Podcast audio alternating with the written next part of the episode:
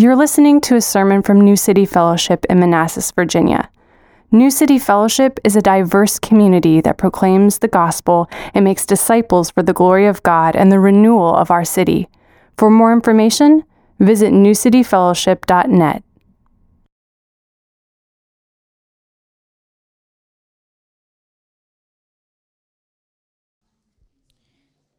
And Jesus went throughout all the cities and villages, teaching in their synagogues, and proclaiming the gospel of the kingdom, and healing every disease and every affliction.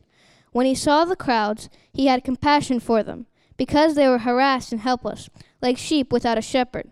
Then he said to his disciples, The harvest is plentiful, but the laborers are few. Therefore, pray earnestly to the Lord of the harvest to send out laborers into his harvest.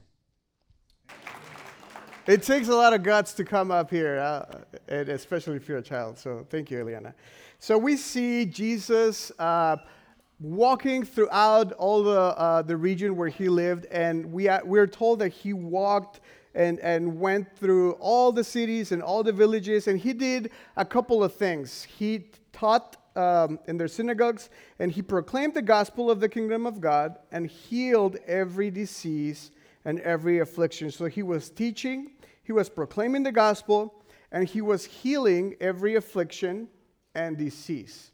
So we're going to take this in three, in three different steps. The first one is we're going to notice that Jesus, Jesus preached the gospel to everyone, and he also helped everyone.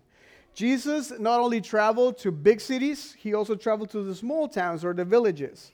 Uh, and humanly speaking, we tend to make a point about going to cities. In fact, if you have noticed in the last 10 years, there has been a movement of Christianity that suggests, which I think correctly, that we should put an emphasis on big cities because they are influential, that's where the culture is shaped, and, and we tend to think of cities as, as important places. But what we see here is that Jesus was not only focused on big cities, he was focused on small towns too and villages. And the reason why is because for Jesus, people are important. So everywhere, there, everywhere where there's people, he will be there. And he will make a point to go everywhere to the big city and also to the small village. And then we notice that he did a couple of things. He preached the gospel, he taught scripture, he taught the Bible to people, but he not only did that, he didn't stop in just preaching the word of God, the good news of salvation, the message of Christianity, which is that we are sinners and that we deserve punishment for our sin. But instead of uh, allowing that to happen, God sent his son because he loved us and he died in our place. He paid for our sins so that we can now go back to him freely by grace and spend eternity with him. And that is the message of the good news. This is what Jesus was proclaiming, this is what Jesus was talking about. But he didn't stop at just proclaiming or, in a way, satisfying the spiritual needs of people. He also healed every disease and affliction. And affliction, the, trans- the translation for that word is pain. And it was not only physical pain or uh, pain that is caused because of an illness, it was also all kinds of other pains that people go through in life. So I want to emphasize the fact that this text make sure that Jesus is seen as someone who's not only satisfying the spiritual needs of people, meaning salvation and repentance and forgiveness of sins, which is probably the most important one, but he also put an emphasis on the actual needs of people, the physical needs of people, which is healing them, feeding them, and also uh, uh, meeting their pain or helping them in their pain. And that is something that we are called to do as well. We are not only called to preach the gospel, which is something we are absolutely called to do and we should do as a primary thing, but we don't stop there. We know as Christians that as a consequence of us understanding the gospel, we move in love to help other people with their tangible needs. So, Jesus preached the word of God, he preached the gospel, but he also healed people. And in the gospels, we see that he fed people, he delivered people, and kids, guess what? Did you know that one of the favorite things to do for Jesus was hug kids. Jesus loved little kids. And we don't hear this often, but guess what? If you read the Gospels, Jesus healed kids. In fact, one time, one girl, one little girl died.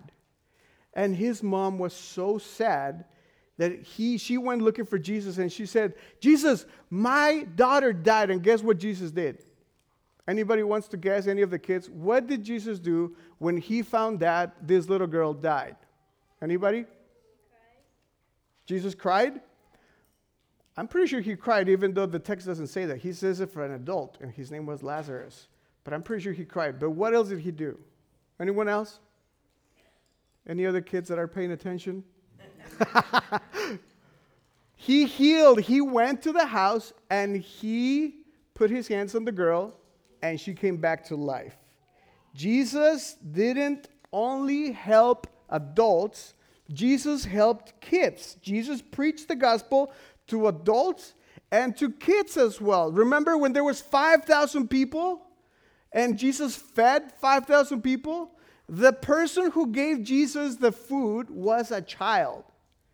And God used what a child has to feed a bunch of people because Jesus loved kids. He preached the gospel to kids, he taught the Bible to kids, but he also healed and fed kids. And he loved them so much. Some of his disciples were trying to stop him from, from the kids bothering him, quote unquote. And Jesus said, No, no, no, no, let the kids come to me. I love being with the kids. So, Jesus wants kids to go to heaven as well as adults. And Jesus wants kids to be okay as well as adults. And Jesus commands us as his people to be the salt and the light of the world to others. Listen to how Jesus commands us all to behave. And Joel is going to read uh, this text for us. You're the salt of the earth. But if the salt loses its saltiness, how can it be made salty again? It is no longer good for anything except to be thrown out and trampled underfoot. You are the light of the world. A town built on the hill cannot be hidden. Neither do people like a lamp and put it under a bowl. Instead, they put it on its stand, and it gives light to everyone in the house. In the same way, let your light shine before others, that they may see your good deeds and glorify your Father in heaven. Thank you, Joel. So, Jesus calls all of us to be the salt of this earth and the light of this world.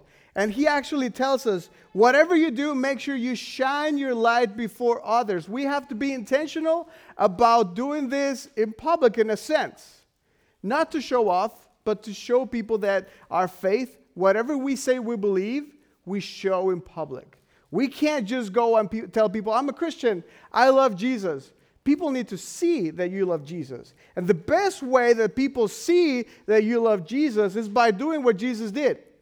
Not only stopping by preaching a message, which is important, but also following up with acts of kindness, feeding and caring for people.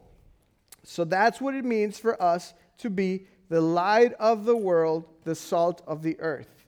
So we must obey Jesus and be the salt of the world and bring the good news of the gospel and the help of Jesus to other people. The second thing we see here is that Jesus didn't do this out of only obedience. Jesus didn't do this as a chore. How many of you have been Christians long enough to feel that you have to preach the gospel to other people? And you have to help others just because you are a Christian. And sometimes that can turn into, well, I just have to do it. And in a sense, that is true. But in the deeper sense, we do it out of love. The Bible says that Jesus saw the crowds and he had compassion for them because they were harassed and helpless like sheep without a shepherd. So, what we learn here is that we have to take the gospel and help to people not out of obedience only or not as a chore only, but also out of compassion. What does compassion mean? Well, according to a Dominican theologian, uh, named Alfonso Lockwood. Uh, he says, he defines compassion in biblical terms this way. He says, Compassion is a profound feeling of sympathy or sorrow for the misfortunes of others, born out of a love that feels pain for the other person. So we must preach the gospel and help people out of a deep sense of sympathy that comes out of love. Preaching the gospel, meeting the needs of the people, is not something we do out of only obedience, it's something we do out of love. We understand that God loved us, so we love other people. We understand that God provides for us, so we help provide for other people. We understand that God forgives us, so we forgive other people. We pass it on. That's how the gospel moves. A key word here is sympathizing. When you have compassion, it's because you sympathize with the person.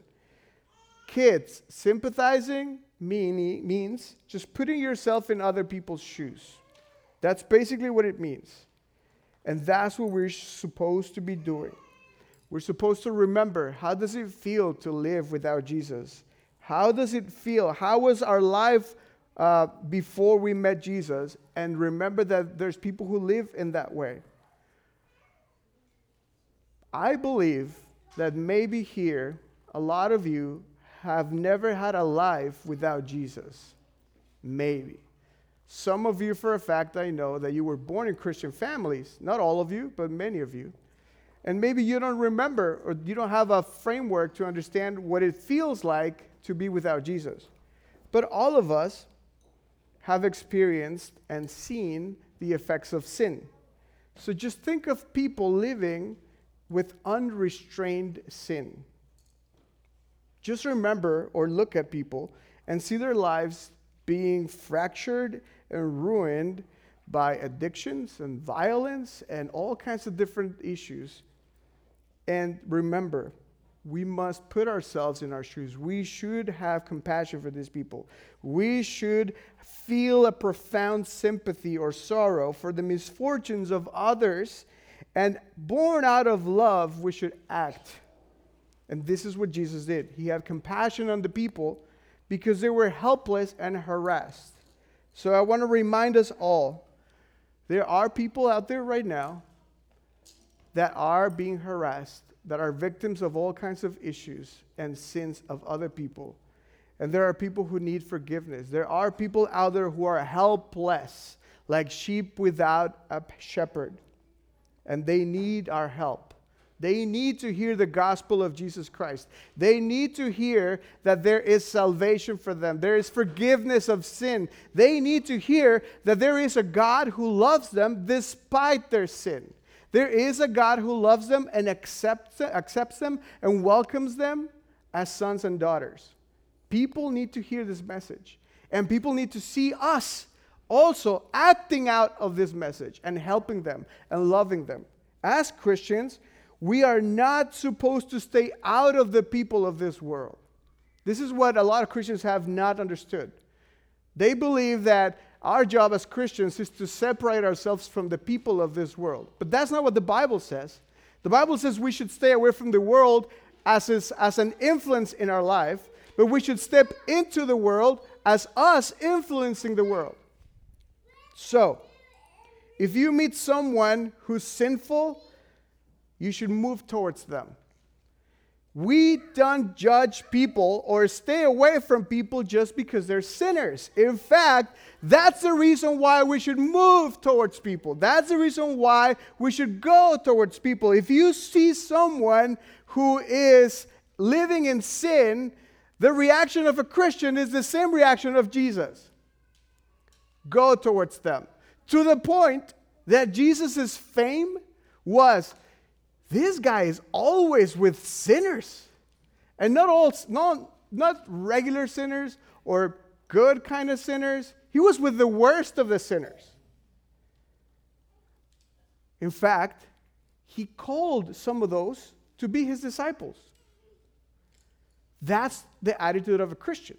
Because the Christian feels compassion. Because the Christian understands It must be horrible to be in those, in those shoes. It must be really sad every day to live like that person. And our reaction should not be, I'm going to stay away from that because I'm just holy and I can't do this because my God wants me to be clean. No, your God wants you to move towards them and help them. Not for you to be only holy, he wants you to be an, a, a, a, an artifact for their salvation, a tool for their salvation. Because we are moved by compassion.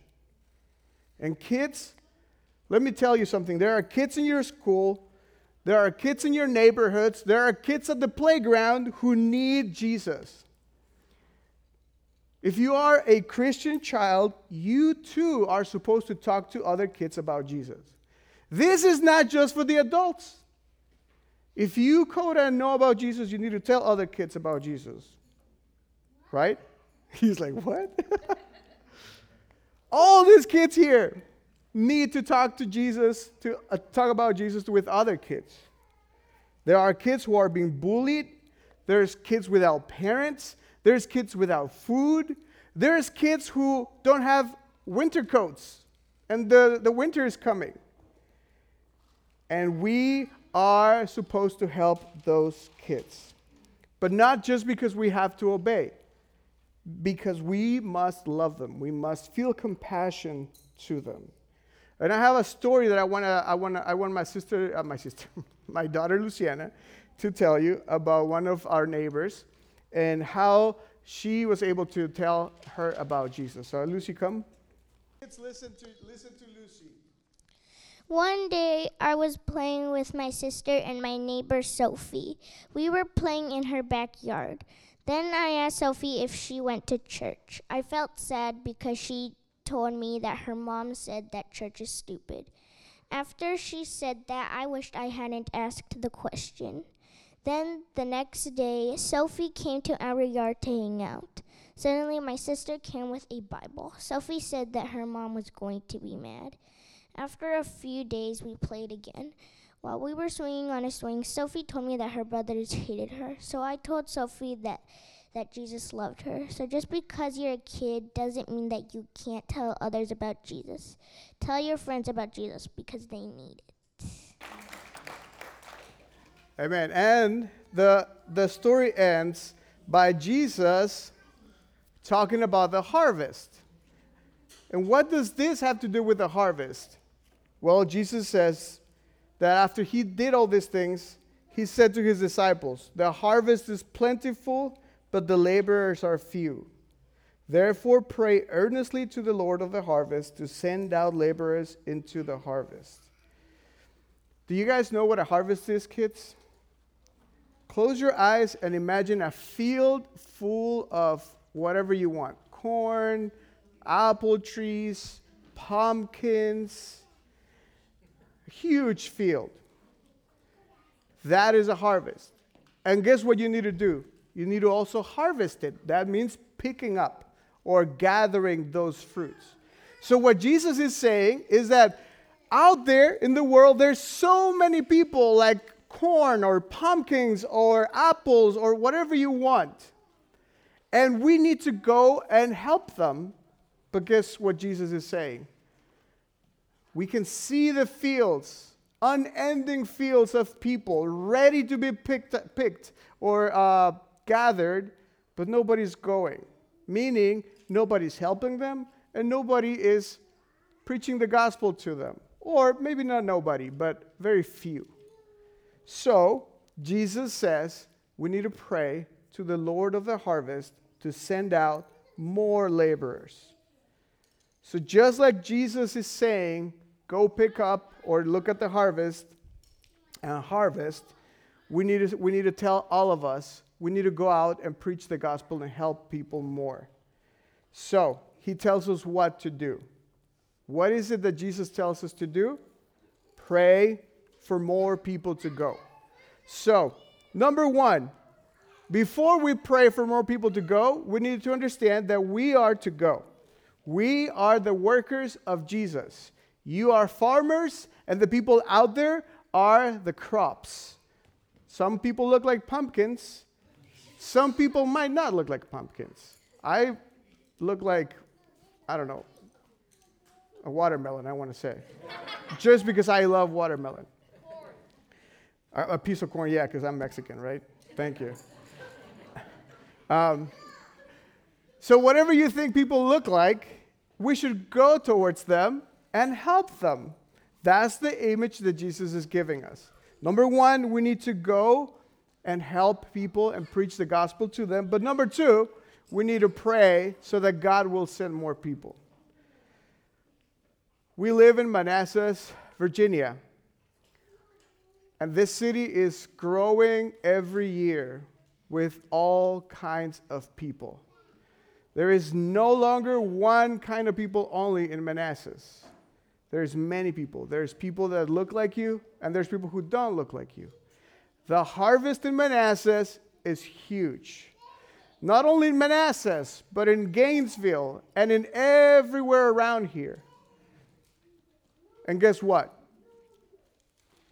The words of Jesus still ring true today. The harvest is plenty, but the laborers are few. So we must go and we must pray for our city to hear the gospel of Jesus Christ and to help them. To hear that Jesus came to earth to die for our sins, even though we were separated from him and deserved eternal separation. Jesus came to live the life that we were supposed to live, and Jesus came to die the death that was required of us, to forgive our sins and to give us eternal life, not based on what we do or how we behave, but based on how Jesus behaved and what Jesus did for us. That is grace.